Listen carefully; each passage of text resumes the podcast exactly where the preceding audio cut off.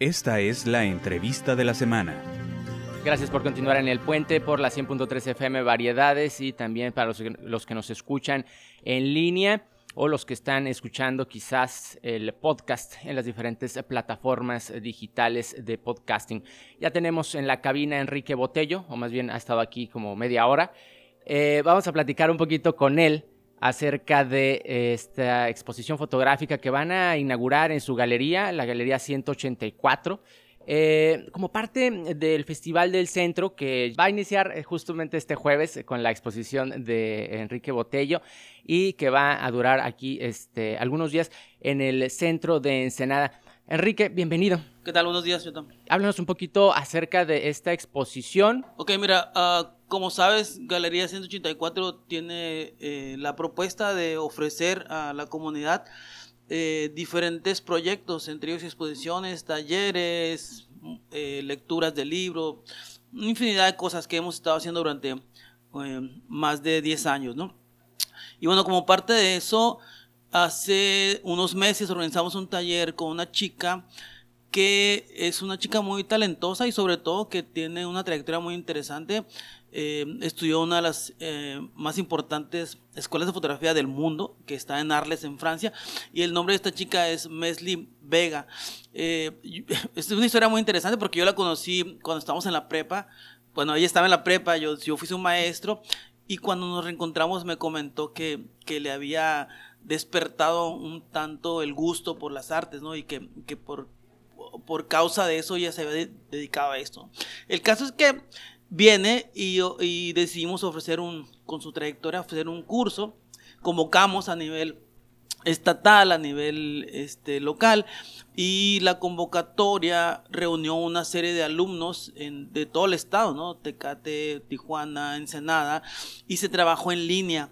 Eh, al final del curso eh, se hizo un recuento de trabajos y se decidió hacer un proyecto de exposición, ¿no?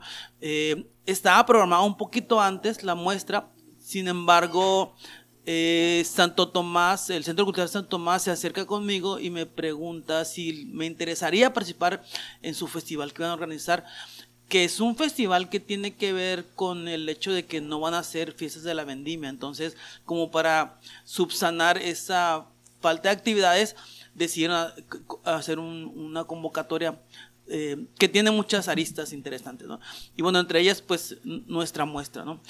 Así que eh, el festival con un evento de danza, que es más temprano, y después del evento de danza, a las 8, eh, empezamos con la inauguración de la expo, que va a ser en la Galería 184 la exposición se llama igual que el curso, se llama Habitar Mundos. Esto que mencionas es interesante, Enrique, y no es por, digamos, este, inflarte más el ego, pero, o sea, inspiras a muchas personas, ¿no? A adentrarse a esta arte visual de la fotografía y, pues, como docente que eres, este, definitivamente, pues, va a haber más de una persona o más de varias personas que han incursionado en la fotografía gracias a esto y, pues, han eh, obtenido buenos resultados, ¿no? Tanto como para poderlos exponer al público una de mis preocupaciones como, no solo como maestro, sino como, como ser humano, tiene que ver con la, con la educación, ¿no? Mientras más educados estemos, mejor vamos a, a saber eh, enfrentarnos al mundo, ¿no?